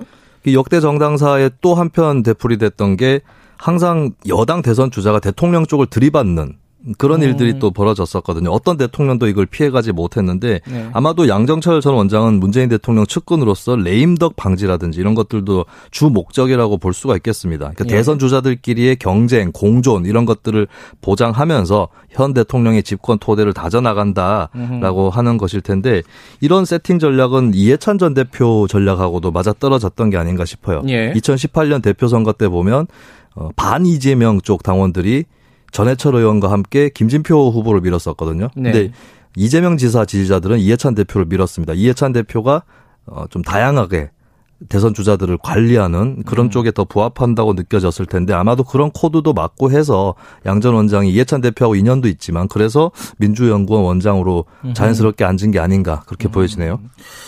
이 민주연구원 원장 할 때도 어 원래 민주연구원은 이제 연구 조직이라서 네. 앞으로 잘 안 나서는데 굉장히 횡보가 컸어요, 그죠? 그렇습니다. 뭐 지자체 쪽 연구원들하고 MOU를 연속으로 음. 체결을 하다가 급기야는 중국 공산당의 중앙 당교라고 어, 스케일이 크네요. 네, 당의 학교하고도 협약을 예. 했습니다. 공산당이기 때문에 또 화제가 됐던 것 같은데 그 와중에 또 서훈 당시 국정원장이나 윤석열 당시 서울중앙지검장하고 회동했다. 음. 이것은 뭐 올바른 건가 아닌가 이런 논란 또 한편으로는 예, 불러일으키기도 예. 했었는데 이러면서 또 잘 나가는 행보를 보여주기도 하면서 악역도 맡았었어요. 음. 민주당 위성정당 만들 때 전면에 맞아요. 부상을 한 적이 있었고 예. 창원 성산에서 정의당 민주당 단일화가 논의될 때 내려가서 안 한다.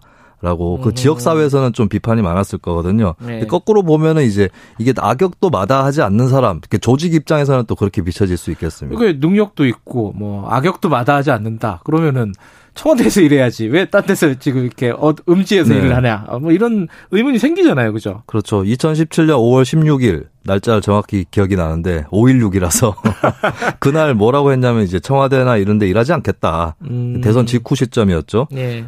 언론 인터뷰에서 보면 세 사람이 수혈되는 인적 구조를 만들어야 한다. 네. 또 집권 후반기에 주로 측근의 실수 때문에 위기가 왔다 이런 얘기를 했습니다.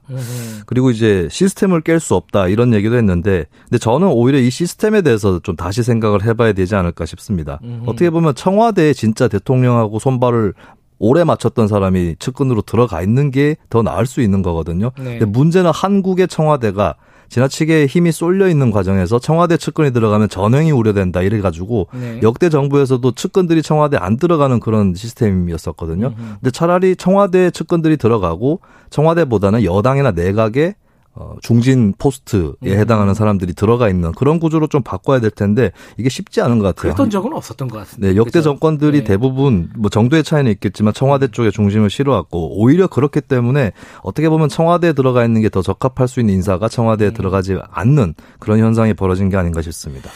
요번에 지금 뭐 청와대 인사가 있을 거잖아요. 네. 뭐 들어갈까요? 어떻게 보세요?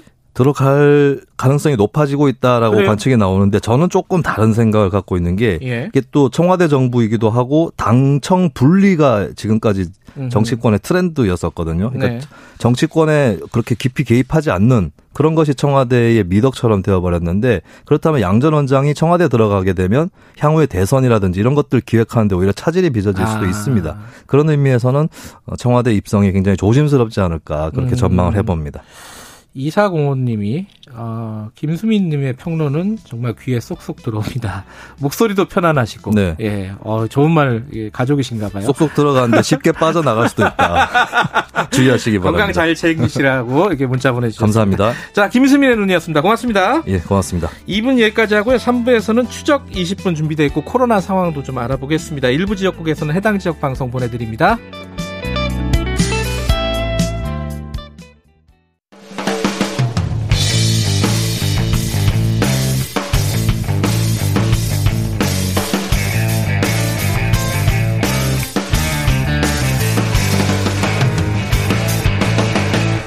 김경래의 최강 시사.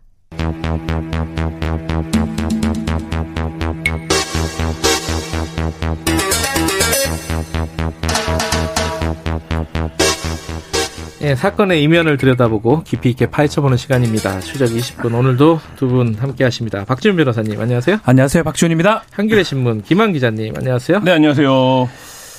아, 문자 중에 7892님이 진행자분의 웃음이 너무 예쁘다. 아. 무게감 있게 진행을 부탁드린다고. 애청자분의, 아이고, 죄송합니다. 이게. 요새 말로 엄근진. 아, 제, 아니, 제가 어릴 때부터 웃음이 예쁘다는 얘기를 너무 많이 들어가지고, 이게 참 감당이 잘 안 돼요. 근데 이제, 좀 좋지 않습니까? 근데 뭐, 또, 청취자분들 따라서 좀 네. 평가가 다를 네. 수 있지만, 뭐 시사라 해가지고, 예, 시사입니다. 계속 이럴 수, 엄숙하게 할 수는 없잖아요. 아, 제가 좀 약간 심하게 해픈 편이긴 해요. 예전에, 아, 이, 이건 좀 말이 좀 그런데 네. 아버님이 돌아가셨을 때 장례식장에서 어머니한테 어. 엄청 혼났어요. 아. 왜 이렇게 웃냐고. 아. 손님들 아. 오면 난전 되게 슬프거든요. 근데 네. 사람들 오면은 얘기하다 보면 이제 한 번씩 웃을 수가 있잖아요. 아. 그때 기억이 납니다. 네. 아, 씁쓸하네요. 웃 는 상이시네. 네, 그러니까 아, 이게 어쨌든 최대한 저희들이 진지하게 한번 진지할 땐 또 진지해야죠, 그죠? 자 스토킹 처벌법 관련해서 얘기를 나눌 텐데 이게 최근에도 계속 끊이지가 않아요. 이 그렇죠. 뭐 네. 피해 사례가 어 대, 대체 어 대표적으로 프로 바둑 선수 조혜연 씨. 음. 이건 어떤 사건입니까? 어, 프로바둑 선수 조혜연 씨라고 있는데요. 뭐 세계 랭킹 1위를 다툴 정도로 구단이라면서요? 네, 네, 굉장히 좀 뭐 바둑 여제라고 불리는 선수인데 이 선수가 네. 이제 그 동대문구에서 바둑 학원을 하는데 한 네. 이제 남성 팬이 팬이라고 처음에 접근을 해서 계속 이제 바둑 학원 외벽에 뭐 음란한 문구를 포함해서 낙서를 하고 협박을 하는 문구를 적어놓는다든지 음. 그 다음에 계속 이제 뭐 학원에 와서 사랑한다라고 고백을 막 소리를 지르고 뭐 고백을 요구한다든지 너는 내 거다 뭐 이런 얘기들을 하면서 수업을 방해했다는 거예요. 참 그런 사람들이 있군요 진짜. 네. 그래서 네. 이게 어, 이거야말로 진짜 웃을 일이 아닌데 이분이 여덟 차례나 신고를 했는데 아, 그 피해자가요? 네, 네. 경찰이 신고를 받을 때마다 그냥 돌려보내거나 경범죄를 적용해서 5만 원짜리 이제 범칙금을 납부하는 정도로 해서 결국에는 정식으로 고소장을 접수를 해서 그 혐의가 인정이 돼서 근데 이것도 어떤 혐의들이 인정이 되는 거냐면 어 스토킹 자체를 법률로 네. 지금 처벌할 수 있는 법이 없기 때문에 뭐 협박, 보복 협박 재물손괴, 건조물 침입, 명예훼손 이런 것들이 이제 인정이 돼서 이분이 징역형을 지금 선고를 받았습니다. 아, 그래도 이제 징역형을 선고를 받았군요, 네. 결과적으로. 근데 이제 공포감이 어느 정도였다라고 하면 법정에도 못 들어갈 정도였다고요. 그러니까 이 남자를 마주치는 게 아. 두렵다. 아, 그 피고인이니까. 아, 그렇죠. 들어가면 증인으로 네, 들어가든가 그렇죠. 해야 되니까. 그래서 뭐 스토킹 피해자들을 아. 겪는, 스토킹 피해를 겪는 사람들은 사는 게 현실 속 지옥이다. 이런 얘기를 많이 하고 다른 사람은 상상할 수 없다. 나의 처지나 상황을. 뭐 이런 음. 얘기들도 많이 실제로 합니다. 저는 뭐 연예인들 이제 뭐 밝힐 수는 없고요. 이게 이제 변호사로서 좀 자문을 이제 아, 예, 해준 예. 적이 있는데 아, 그 고통이 상상을 초월합니다. 어허. 그러니까 처음에 이제 연예인들이 팬이라고 생각하고 또 좋은 마음에 사실은 또 그걸 거부하기가 쉽지 않거든요. 당연하죠. 이게 대중들하고 그렇죠. 같이 사는데. 그래서 처음에는 그런 식으로 만나다가 아니다 안돼 싶은데 방법이 나중에는 그 빠져나갈 방법이 없고요. 어느 곳에 가든지 간에 그 사람이 있고 음. 그리고 나중에는 그것을 쳐다봅니다. 항상 그 사람이 있는지 없는지. 그래서 음. 연예계 활동을 하는데도 상당한 지장을 받는 경우가 꽤 있고요. 또 우리 오늘 뭐 계속 얘기를 하겠지만 처벌이 되게 어려워요. 지금 법이 없기 그러니까 때문에. 지금 김한 기자 얘기한 것처럼 경범죄 7만 원입니다. 어. 범칙금요. 7만 원 이하가 지속적 거죠? 괴롭힘입니다. 네. 지속적 괴롭힘. 세 번 정도 와서 뭐뭐 네. 뭐 이렇게 아, 그게 기준이 한 세 번 정도예요? 가장 무서운 게 뭐냐면 쳐다보기만 하는 게 가장 무서워요. 아, 그렇죠. 우리 지금 현행법은 와서 접촉하거나 요구를 하거나 이러면 다른 형법으로 처벌이 가능합니다. 근데 음. 이런 협박이나 이런 걸 예, 협박을 예. 하거나 예. 아니면 때리거나 하면 예. 뭐 폭행, 협박, 그 낙사 뭐그 현존 뭐, 뭐 어. 가능 재물 손괴죄 예, 가능하니까 예. 그걸로 의유를 하고 처벌할 수가 있는데 가장 무서운 게 제가 했던 사건 아주 아주 유명한 사람인데 항상 갈 때마다 그 사람이 음. 있습니다. 아, 쳐다보고 있는 거예요? 쳐다보고 있고요. 아, 그건 섬찟하네. 항상 그 쳐다보는 거는 처벌 방법이 없어요. 음. 뻔히 보는 거. 아, 진짜 뭐 법 법, 으로 이렇게 할 수 있는 방법이 전혀 없어요. 전혀 없습니다. 지금 현행법상으로. 어, 그래요? 쳐다보는데 음. 눈빛이 뭐 강렬하다고 처벌합니까? 저는 어떤 음. 경우 사례 취재할 때 어떤 일이 있었냐면 지난 국회 때 이제 스토킹 처벌법 입법 발의할 때뭐 네. 뭐 국회의원실에서 이제 스토킹 사례 네. 수집한 적이 있었는데 그때 어떤 사례가 있었냐면 어, 어느 날부터 낯선 남자들이 네. 그러니까 여러 명입니다. 복수의 남자들이 계속 자기를 쳐다보는 게 느껴진다는 거예요. 그, 어. 래서 이분이 그걸 추적해 보니 이, 이 남자들이 온라인 커뮤니티에서 만나서 일종의 역할 게임처럼 몇 시부터 몇 시까지는 내가 따라다닐게, 몇 아, 시부터 아, 몇 시까지는 내가 와. 따라다닐게 이렇게 해서 한 명의 여성을 왜 그래요? 그렇죠. 그 심리가 뭔지 모르겠죠. 근데 어쨌든 오. 그 어쨌든 범죄 심리라는 게 늘 기기묘묘하기 마련인데 그래서 한 명의 여성을 아무런 이제 이해관계가 없는 남성들이니까 음. 물론 그 중에는 이 여성을 이제 스토킹을 제한한 사람이 있긴 했는데 이 지속적으로 따라다녔 다는 뭐 그런 이제 피해를 입었던 사례도 봤었습니다. 김정훈 님이 이런 말씀을 해주셨어요. 아, 굉장히 적절한 비유인 것 같은데, 스토커는 층간소음이랑 비슷하다. 맞습니다. 예. 남들은 유난 떤다고 어. 하는데 당사자는 정말 어. 미쳐버릴 네, 것 같다. 네. 그렇죠. 저도 스토커를 한번 당한 적이 있어요. 어. 음. 어, 그, 예전에 한 10년도 넘은 일인데, 누, 소, 그건 스토킹이라고 하기도 좀 애매한데, 저는 무서웠어요. 왜냐면은 손편지가 자꾸 오는 어. 거예요. 여성분이라고 밝혔는데, 음. 그래서 굉장히 저의 어떤 취재 내용이나 이런 것들 을 정확하게 알고 음. 있더라고요. 어. 그래갖고 몇 처음에는 저는 또 이렇게 아, 펜도 하나도 없는데 펜이 하나 생겼구나 이래갖고 답장도 쓰고 그랬는데 네. 그게 조금 심해져가지고 어, 계속 편지가 날라오더라고요. 음. 그래서 나중에 이제 회사를 옮겼는데 그렇죠. 또 따라서 왔어요. 네. 음. 그러니까 그거만 그러니까 음. 손편지 아무것도 아닌데 그것만 음. 봐도 무서운데 누가 오프라인에서 이러고 보고 있다면은 음. 그거는 공포심이 뭐 정도에 따라 차이가 좀 있지만 뭐, 뭐 유명 인사 중에는 집 앞에 계속 기다리는 뭐 분도 그런 있고 분들도 있죠. 집에 몰래 숨어 들어오면 주고 치면 됩니다. 숨어 들어와서 침대 밑에 있거나 아니면 그 침대 밑에요? 숨어 있던 사건도 있습니다. 아, 그거는 일단 형사적으로 처벌이 가능하죠. 처벌 되죠. 네, 주거 침입죄 뭐 되니까요. 주거 침입 되니까. 근데 그 사람들이 이제 주거 침입죄가 뭐 실형이 나오거나 하기는 좀 어려운 범죄고. 아, 그래요? 그렇다 보면 또 다시 그런 행동을 하기 때문에 음. 이 연예인들이나 특히 이제 유명 인사들, 스토킹을 당한 유명 인사들은 그 고통이 상상을 초월합니다.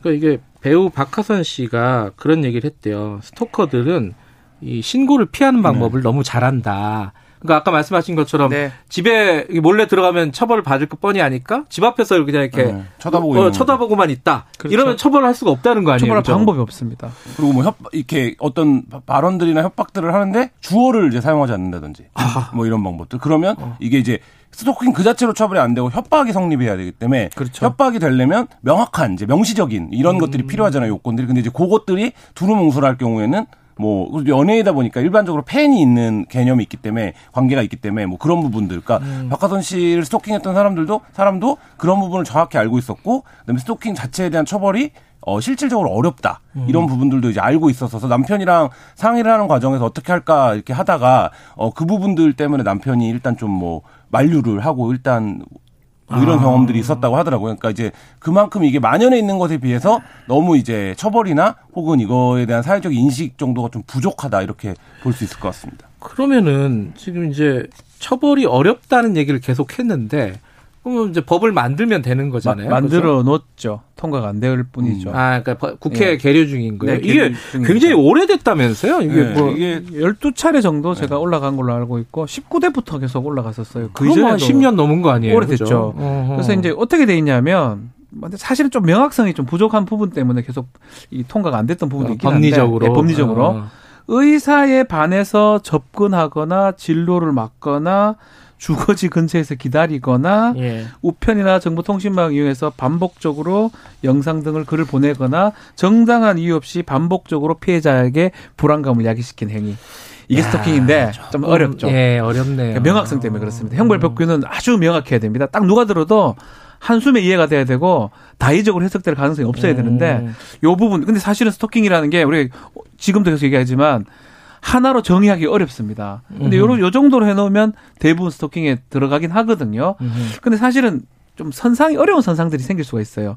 정말 단순 팬심으로 옆에 있는 사람들도 스토킹이 될 가능성도 있기 때문에 그런 거가 지금 문제가 되고 또 뭐 이런저런 이유로 아직은 통과가 안 되는 상황입니다. 어, 그 기억하실 텐데요. 박사방 공범 중에 예. 살인 청탁을 했던 사람 아, 예, 예, 예. 담임 교사를 7년간 이제 음. 상, 그 상습 협박 하고 이제 스토킹 했던 이제 피해자인데 이 범죄자의 어, 혐의에 스토킹이 안 들어가 있습니다. 음흠. 근데 이 범죄자가 했던 모든 이후의 범죄는 이 스토킹에서 비롯되는 거거든요. 근데 실제로 이 범죄자의 공소장에는 스토킹이라는 단어가 없어요. 그러니까 이게 뭘 의미하냐면 두 가지 측면인데 하나는 어 지금 현재 계속 얘기했던 스토킹을 처벌할 법률이 없다라는 것과 네. 대부분의 스토킹 들이 처음에는 낮은 단계에서 시작되지만 점차 중차대한 범죄로 그렇죠. 네. 확장되어 갑니다. 네. 그래서 이게 법조계는 그동안 어떻게 인식했냐면 스토킹 자체는 아직 중범죄는 아니다. 음. 근데 스토킹 이후에 어떤 행위가 발생되면 그거를 처벌할 수는 있지 않냐. 근데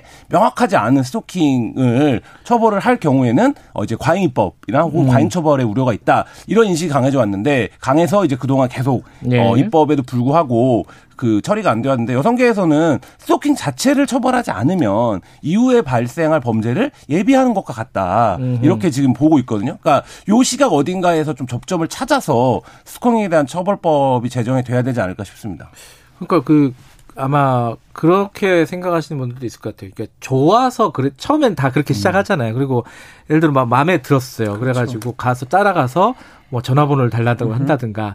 그럼 이건 스토킹이냐? 네. 뭐 어떻게 되는 거예요? 그러면? 그것 때문에 이제 이게 입법성, 어. 입법 명확성 때문에 아직 통과가 안 되는 부분도 있는 거거든요. 다른 음. 이유도 좀 있지만. 음. 그래서 이제 우리 형법은 예전에 어떻게 생각을 했냐면 그게 의사 내심에 들어있는 것까지 우리가 처벌할 수 있느냐라고 계속 생각했던 것 같아요. 그렇죠. 그리고 어렵잖아요. 그게 이제 세번 네. 정도로 본 것 같아요. 음. 그렇다고 하도 그거는 경범죄지 사람의 마음의 표현이 음. 이것을 중한 범죄로 보기는 어렵기 때문에 경범죄로 세 번 정도 자꾸 괴롭히면 그거는 한 5만 원, 7만 원 범칙금 매기겠다는 게 이제껏 우리 법률적 태도였던 겁니다. 음. 근데 지금 김한 기자가 아주 적절하게 정확한 걸 지적을 했는데 모든 범죄 시작이 이렇게 접촉을 하다가 어떤 자신의 어떤 욕구하고 이게 불일치했을 때 그게 다른 어떤 큰 범죄로 가버린 게 많습니다. 음. 이른바 이별할 때 연인 간의 범죄 같은 경우도 아. 비슷하거든요. 처음에는 그렇게 시작하지 않지만 예. 시작은 그렇지 않지만 결과가 참혹한 경우가 많기 때문에 예방적 측면에서 스토킹이라는 거 형법의 형벌의 명확성 원칙에 반할 여지는 있지만 네. 그것을 좀 잘좀 좀 보완을 해가지고 미리 조금 범죄를 예방할 수 있는 사, 차원에서 그것을 범죄화하는 게 필요하다는 게 지금 이제 스토킹 처벌 처벌법에 나왔던 내용들입니다. 스토킹을 개념적으로 보면 뭐 저는 복잡하지 않을 수 있다고 보는데 왜냐면 법리적으로는 예. 복잡한 쟁점이 있을 수 있지만 지금 음. 이제 사람들의 어떤 상식적 눈높이에서 보면 그러니까 저희가 그 미투 이후에 많이 했던 말 중에 하나가 no means no라는 말 많이 했잖아요. 그러니까 싫다고 하면 싫은 거다. 그렇죠. 그러니까 이 스토킹도 그 사람이 어떤 행위를 했느냐가 중요한 게 아니라 상대방의 의도에 반하면 처벌하면 되거든요. 네. 그러니까 내가 하지 마라고 했는데, 그러니까 처음엔 아, 팬인 줄 알고 명시적으로 네, 하지 말라고 네, 했는데 네. 하면 그 단계에서부터는 범죄가 될 수 있다. 그러니까 상대방의 의도와 다르게 어 행동 행위를 하면 안 된다라는 건 아주 기본적인 관계에 있어서의 원칙이기 때문에 사실 이제 많은 부분들이 그 부분을 준용하면 문제를 간단하게 좀 볼수 음. 있는데 사실 이제 그것이 아니라 다른 이제 법적 쟁점들을 뻗어 나가면 이런 경우는 어떡 할 거고 또 저런 경우는 어떡 할 거냐 이렇게 가는데 그게 아니라 그냥 no means no다 싫다고 하면 싫은 거다. 예. 음. 음. 그, 뭐, 그, 그런 이제 강력 사건 중에 그런 게 되게 많잖아요. 헤어진 연인에게 그렇죠. 다시 만나자고 했다가 그걸 안 그렇죠. 들어줘가지고 막 이렇게 폭행이 네. 벌어지고 심지어는 뭐 살인까지 벌어지는 경우들이 굉장히 많잖아요. 이것도 스토킹이에요. 그죠. 이것도 스토킹 범죄 일환으로 봐야 되거든요. 음. 처음에는 뭐 범죄 행위를 하지 않고 기다리거나 뭐 그렇죠. 뭐 이렇게 집 앞에서 보통 기다리잖아요. 예, 그런 행동을 하다가 음. 그 다음에는 약간의 폭행이나 협박을 하다가 그 다음엔 중대한 범죄로 가는 경우가 일반적인 모습인데 음. 그렇기 때문에 스토킹 때부터 막을 수 있는 스토킹 처벌 방지법의 주요한 내용 중에 음. 하나가 일단은 스토킹 행위를 했을 때 고소를 해가지고 3년 이하 징역 또는 3천만 원 벌금에 처할 수 있고요. 3년 이하 예. 3천만 원 지금 올라가 있는 예. 법이 예. 이제는 아. 처벌이 가능하고 두 번째로 예. 좀 우리가 봐야 되는 게 신변 보호 조치 같은 게 음. 가능합니다. 접근을 아, 못하게 한다든지 경찰이나 이런 데 그렇죠. 요청을 해서요. 예전에 지금 아 예전에 지금 법 기준으로 봤을 때는 예. 어떤 위해 같은 게 생기지 생겼을 때나 간 그 요청을 할 수가 있습니다.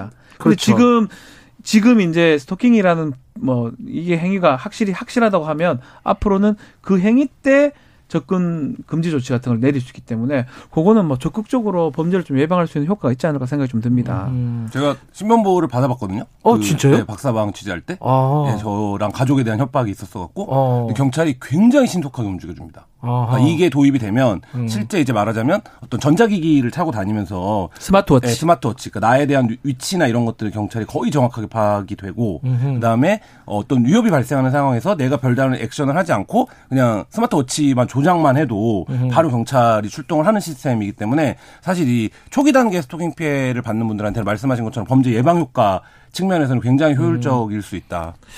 아마 이제 어, 그렇게 생각하시는 분들도 있을 것 같아요. 아, 이런 것까지 다 처벌하면 너무 삭막한 거 아니냐. 라고 생각하시는 분들도 있겠지만은 지금 시대가 좀 바뀌었고 그렇죠. 예 그리고 아까 말씀하셨듯이 이게 어떤 범죄의 징, 전조라고 보기가 그렇죠. 볼수 있는 아닐 거잖아요. 수도 있지만 예. 아닐 수도 있지만 전조인 경우가 꽤 많습니다. 예, 심각적으로 10%만 그렇다고 하더라도 열의 하나가 그렇다 하더라도 국가로서는 또 형벌 기능으로서는 막을 수밖에 없는 거거든요. 통과가 돼야 될 것 같아요. 근데 지금 국회에서 논의는 하고 적극적으로 하고 있는 거예요? 네, 아니면 그냥 올라가만 있는 네, 거예요? 여야가 될것 같아요. 네, 합의로 처리한다. 저는 그런 아, 주문도 좀 하고 싶어요. 그러니까 예를 들면 데이트 폭력이라는 말도 데이트라는 말이 네. 그 뒤에 폭력이라는 말을 좀 희석시키는 효과가 있어서 네. 요새는 뭐 교제 폭력으로 네. 쓰자 이런 주장도 있는데 이것도 마찬가지로 교제나 데이트랑 같은 거 아니에요? 아니, 같은 말인데 그래도 데이트라고 하는 어. 단어가 일반적으로 어. 주는 어감의 느낌이 있으니까 근데 예. 그 이것도 스토킹이라는 말이 제 영어를 그대로 갖다 쓴 건데 좀 어 좀 중립적으로 들리거든요. 그러니까 요 용어를 그러니까 이게 범죄라는 거를 명확하게 할 수 있는 음. 그런 형태로 좀 언론도 그렇고 음. 법률도 좀 바뀌면 뭐, 좋지 않을까 답을 아, 뭐, 단어를 하나 만들어야겠네요. 네. 그죠? 교제 폭력이 아니라 치정 폭력 이렇게 네. 해야 되는 거 아니에요? 좀 나쁜 어감으로 네. 해야 되는 건데. 폭력은요. 저는 어떠한 이유로 정당화될 수 없기 네. 때문에 네. 뭐 붙일 필요도 없습니다. 네. 이번 국회에서 통과되는 거 한번 지켜봐야겠네요. 그죠? 어, 가능성이 높다고 하니까요. 자, 여기까지 들을게요. 고맙습니다. 감사합니다. 감사합니다. 박지원 변호사 그리고 한겨레 신문 김한 기자 였습니다. 지금 지금 시각은 8시 47분 향해 가고 있습니다.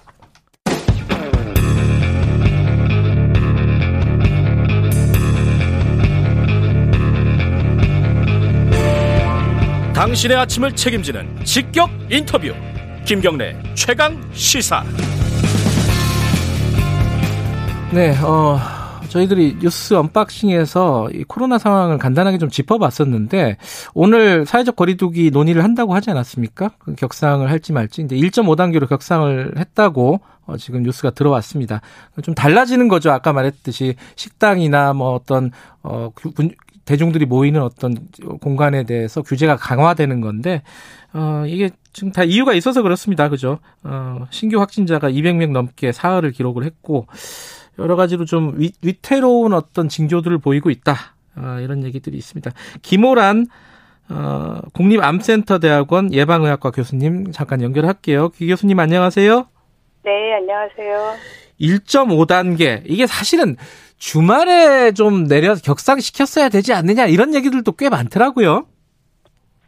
아, 예. 지금 지나고 나서 생각하니까 그렇게 얘기할 수 있는데요. 예. 이제 저희가 정해놓은 기준이 있기 때문에 음흠. 기준을 봐야 되고 이미 주말에는 네. 사실 격상 기준의 80%가 넘었기 때문에 어, 예비 경보를 한번 했었죠. 음.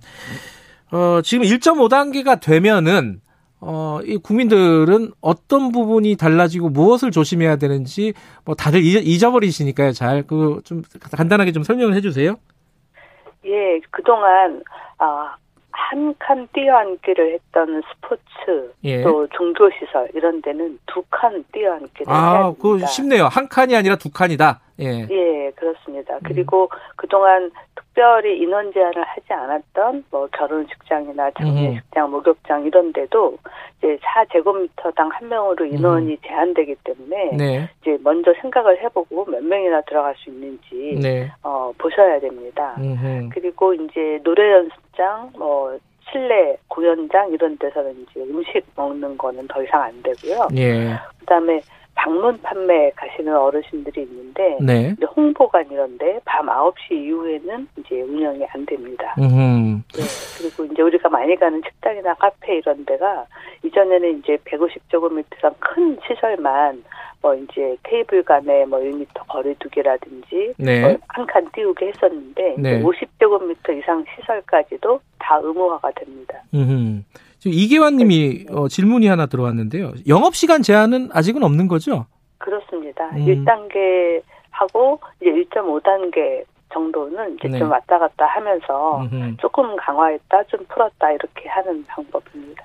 지금 상황이 어떤지에 대해서 분석을 좀 여쭤보고 싶은 건데 지금 200명 넘는 확진자 200명 넘는 게 사흘째고요. 어 그리고 감염 재생산 지수 이게 많이 높아졌다 그러는데 이 의미를 좀 설명을 해주세요. 감염 재생산 지수? 예, 일단 지금 상황이 한국은 이제 말하자면 코로나 유행 3차 확산 단계라고 할 수 있는데요. 이제 아직 정점은 아니고 증가하고 있어서 네. 빨리 이제 증가세를 멈춰야 됩니다. 저희가 네. 1차 확산 때 하루 800명까지 나왔잖아요. 예. 그리고 2차 확산 8일도 그 때 한 400명까지 나왔어요. 음. 근데 지금 이제 200명대로 올라갔는데 더 올라가지 않고 여기서 좀 줄여야 될 것 같고요. 예. 그다음에 감염 재생산수라고 하는 거는 네. 이제 감염 전파가 얼만큼 빠르게 커지냐 하는 건데 네. 정확히 얘기하면 환자 한 명이 평균 몇 명한테 전파시키는가 하는 겁니다. 음흠. 그래서 감염 재생산수가 1이다. 우리가 네. R이라고 부르는데요. R이 네. 1이다. 그러면 환자 한 명이 환자 한 명을 만들어내는 거예요. 예. 그러니까 계속 같은 수의 환자가 유지되는 거고요. 네. R이 1보다 크면 이제 유행이 커지는 겁니다. 음흠. 환자 한 명이 한 명 이상을 만들어내니까요. 예. 그러면은 지금 상황은 1보다 많이 큰 겁니까, 지금? 많이 크지는 않은데 예. 1.3 정도, 1.3이 음. 조금 안 되는데 문제는 지금 현재 상황 자체가 100명에서 200명 정도 수준이기 때문에 네. 일보다 크게 되면 생각보다는 굉장히 빠르게 환자 수가 늘어나는 겁니다. 아하. 이제 그냥 언뜻 쉽게 생각하기로는 한 그때 한 50명 이하로 관리될 때도 있었잖아요, 확진자가. 그렇죠. 그럼 100명 넘어가고 이럴 때 우리가 조금만 조심하면은 뭐 내려가지 않을까. 근데 이게 쉽게 안 내려가고 점점 늘어난단 말이에요. 이거는 왜 그런 겁니까? 우리가 뭔가를 잘못하고 있는 겁니까? 그렇지는 않고요. 예. 그러니까 이제 어 8.15 이후에 예. 우리가 뭐 10월 3일, 9일 이제 집회도 잘 관리했고 예. 최근 이제 할로윈도 굉장히 이제 조심을 하면서 일부 네. 아예 음식점이나 유흥시설이 문을 닫기까지 했거든요. 네. 근데 코로나 특성상 무증상 감염이 있기 때문에 이제 눈에 안 보이는 환자들이 어딘가에 있습니다. 그래서 굉장히 이제 강력하게 해서 환자 수가 줄어든 것 같지만 네. 이제 방역의 경계심을 풀고 모임이 많아지면 언제라도 다시 증가한다는 거예요. 음흠. 지금 앞으로 남은 어떤 위험한 상황이 뭐 수능 얘기도 하고 크리스마스 얘기도 하고 연말 모임 얘기도 하고 이런 것들을 지금은 좀 자제를 해야겠어요. 그죠? 그렇습니다. 모임이 많아지면 환자가 늘어나는 거는 다른 방법이 없습니다. 음. 그렇다고 수능은 안 칠 수 없고요. 그죠? 수능은 그렇죠. 어떻게 해야 되는 겁니까?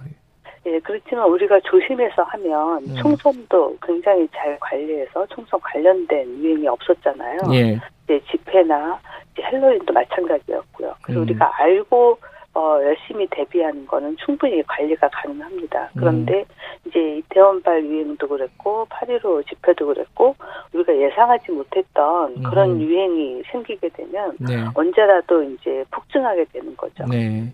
좀 긴장을 해야 된다라는 말씀이신데 네. 근데 그게 참 지금 요새 어려운 게 화이자도 그렇고 모더나도 그렇고 백신이 굉장히 어 성과가 좋다. 지금 중간 결과지만은 이런 뉴스들이 나오니까 조금 마음이 회의해지는 건 사실인 것 같아요. 조금만 버티면 이제 넘어가는 거 아니냐, 막 이런 것 같은데 이거 어떻게 말씀을 해주시겠어요, 그 국민들에게? 네, 그렇게 생각이 될 수도 있지만 어떻게 보면 좀 희망 고문일 수도 있습니다. 희망 고문. 거기서 예. 예, 거기서 개발에 성공했다고 해서 내가 바로 맞게 되는 건 아닙니다. 음. 일단 개발에 성공했다는 것 자체는 좋은 뉴스지만 네. 이제 정말 어 안전한지, 그러니까 음. 처음에 효과가 있는지는 이제 한 3만 명 정도 모더나 같은 경우도 3만 명 정도 가지고 임상 시험을 해서 이제 효과가 좋았다라고 하는데 네. 이제 정말 안전한지는 어, 원래 프로토콜 상에도 처음에는 일주일, 그다음 두 달, 그다음 6개월, 그다음에 최고 2년까지 지켜보라고 되어 있거든요. 네. 그래서